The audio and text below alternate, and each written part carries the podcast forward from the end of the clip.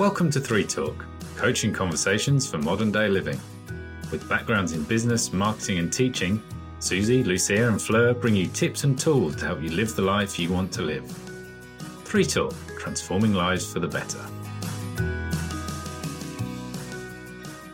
Hello, everybody, and welcome to another episode of Three Talk. You may remember the last week we started by saying that we would be dividing our 12 life changing keys to success in two episodes. So last week we gave you the first six. Today we're going to be giving you the other six to help you uh, live your best life. We sincerely hope that the first six that we gave you were useful and hopefully these other six will definitely keep you on track to achieving that life of your dreams. So without further ado let me give you number seven which is adjusting course as you go. Now whenever you take a plane flight most of the time it's of course by a few degrees. It's the micro adjustments the pilot makes en route that enable it to land in the right place and likewise, keep your eye open for how you need to be adjusting your approach as you navigate your way from current point A to desired point B. If you aren't getting the results you want, change what you're doing. Anything else is a surefire recipe for landing a long way off the course from your intended destinations. The results you get in life aren't from one single decision, but from what you do after you make the decision. Successful people are always monitoring their progress and continually adjusting what they are doing to produce varied results in response to the changing environment around them. They also don't let setbacks and failures stop them. They learn the lesson, they change their strategy, and they carry on. And this also reminds me of a quote saying, Nothing changes if nothing changes. So remember that we're talking here about how to get you to live your best life. So this is an assumption that where you currently are is not the best life. So if you continue doing whatever you're doing, you're going to get more of the same. In order to get things improving, it needs to be uncomfortable. And let's face it, it's going to be uncomfortable for a little while, but it's going to get better because you're making changes, because you're making adjustments, and because you're going towards something new and different, but hopefully better. Yes, and it's like we said in the last episode as long as you've got your why right, why you're doing it, you'll keep having that strength to press through and adjust course as you need to go along. You'll find the tools and the people to help you, but you do need to just keep adjusting and moving forward. So, number eight is create daily rituals or habits for a peak state. When you're feeling passionate, brave, focused, purposeful, and absolutely determined to achieve a particular outcome, you're unstoppable. I often have clients saying this to me I'm either really, really great or I've got nothing. So that is because when they feel really great and passionate is when they're in peak state. So when obstacles arise, you find a way around them. When setbacks happen, you bounce back fast. When people reject you, you move on. It's not personal, just part of the course of achieving anything worthwhile. While I've always just thought of this as being my best self, Tony Robbins calls this being in your peak state. It's a powerful term made all the more so when you embody it. The question is, what will it take to be in your peak state every day? How could you start your day more purposefully so you could be more focused through the day? How can you look after your body better in ways that optimize energy, process stress, and sustain energy? What new habits can you nurture that replace old destructive habits of thought and behavior? It's the small things you do that few see which create the big results everyone wants. So I am very much into creating my peak state early in the morning. I like to do my grateful list and then I have my coffee and I exercise six days out of seven to get all those endorphins rushing through my body, uh, getting all those toxins out so I can use my biology to work for me. And that is me being put in peak state. And I did have to adjust course recently. About a week ago, I kept getting a bloated stomach and stomach aches So I did some studying on what that could be, and it was suggested it could have been um, overgrowth of bacteria in the stomach, uh, which made sense because I'd had an allergic reaction uh, a few days before. And I read that if you did intermittent fasting, which means only eating in like an eight hour window a day, then you can heal those bacteria. And that's exactly what I did. So we do need to change course when we need to. And if our body is not working for us, we need to figure out why it isn't. Because those peak states are so important. Because if you haven't got the energy and you don't feel well, you will not bring your best self to the table. That's a very good example there, Fleur, which uh, leads on to number nine, which is about embracing uncertainty. Now, most people want to feel in control of their lives and be able to make decisions based on a future they can predict with certainty. But there is no certainty. As we just said, life changes every minute. So either you are flexible and start getting comfortable about not knowing what may happen, or chances are you're going to have to make a new plan here. I always say that make a plan, but make it a loose plan. So there's wiggle room to readjust when needed and just embrace it. It's good to have an overall goal. It's good to say, uh, you know, maybe when you wake up in the morning, you like saying, I'm going to accomplish X, Y, and Z today. And if I have time, I'm going to do ABC. But in that way, you have already set yourself up for success because if you accomplish X, Y, and Z, that's what you set yourself to do. If A, B, and C happen, that's another extra bonus point, if you wish. So be a bit flexible. Do not set yourself up to failure just by being very strict and very rigid of what you want to do it and how you want to do it. You may land on the same place, but just allow for uncertainty and for variety to be part of your plan. Yeah, I think it's really important. Embracing life's uncertainty liberates you to be decisive amid all the things that go wrong. And then you're able to quicker, quickly adjust yourselves as the wind changes around you rather than flipping out because it wasn't in the weather forecast. So we've just be aware that things are going to be uncertain, which leads us to number 10 schedule priorities. If you want deliberate in how you prioritize your time, other people's priorities will consume it. So schedule in your must do activities into your calendar.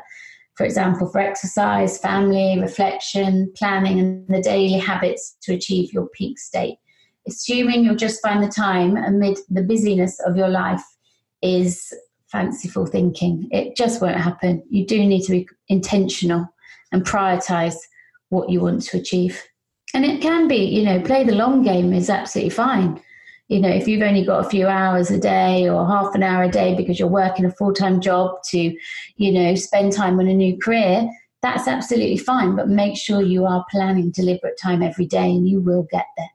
I would really recommend our listeners to go back to our first episode, actually, which was about goal setting, where we were talking about this exercise about looking at your big rocks, which mm. are your big values, the big things that are important in your life, and make sure that whatever you're doing, you put those first place to make sure that whatever you're setting yourself up to do, those are being taken into consideration, and whichever action you're taking throughout the day feeds one of those because that's that's what is going to keep you going that's the energy the positive energy that is going to help you achieve those overall goals that you set yourself up to do.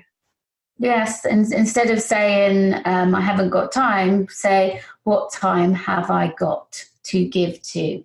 If it's keep keeping fit, or if it's growing a new business, don't say I haven't got time. Ask the question, what time have I got?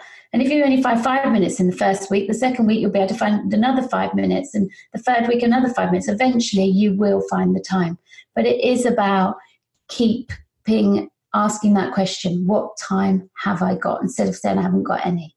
Which leads nicely on to the key number eleven. Speaking about finding, and is finding your A team. So never underestimate the impact of the people around you to move you forward or hold you back. Your life is a direct reflection of the expectations of those around you. So if the people you're hanging out with aren't bringing out the best or your bravest, then step out of your comfort zone and find people who will. People who aren't ready for settle for mediocrity and who want nothing less for you. Because for better or worse, you can't help but become more like the people you have surrounded yourself with. And I think we were covering this in the episode about finding your tribe. It is important that the energy that you want to be fed with, you seek it out there because if you're surrounding yourself with people that are just going to be dragging you down, as much as you love them, they're just going to be dragging you down. And I'm not saying ditch them and find a new group of friends, but maybe start looking at what other things you can do with some of the connections or some other friendships that can help you cheer you up and cheer you on. Yeah, it's so important. And just having people around you that are doing a similar thing, just some people that you can bounce ideas off and who can help raise your energy and not kind of drag it down because they've got different values or different vision. So that leads us on to our last point, which I think is one of our is is important for everything, is be grateful for everything, even the crap, even the rubbish. Gratitude is the most powerful tonic for life, yet too often we focus on what is missing from our lives and what we don't have rather than all that we do. It keeps us living in scarcity, fuels resentment, self pity, and a sense of powerlessness so stand guard of your mind. And when you catch yourself dwelling on what's missing, like we said before, reframe, refocus your attention on all that you already have. Because no matter how awful things may seem, there is always something to be grateful for. Celebrate even the small things from the winter sun to the summer's heat, you're alive. From your ability to listen to this podcast to the roof over your head that many would love. From your children's tantrums to your teenagers and tidy room. Ah, the blessing of children can make a profound difference to both your health and happiness. Cultivating gratitude amplifies the blessings in your life, fuels positive emotions, and keeps you from making small problems big. People have a habit of forever focusing only on what's missing, what they can't do or don't have will always be miserable, no matter how much fame or fortune they have. Don't be one of them. And if you have been, decide now to change that.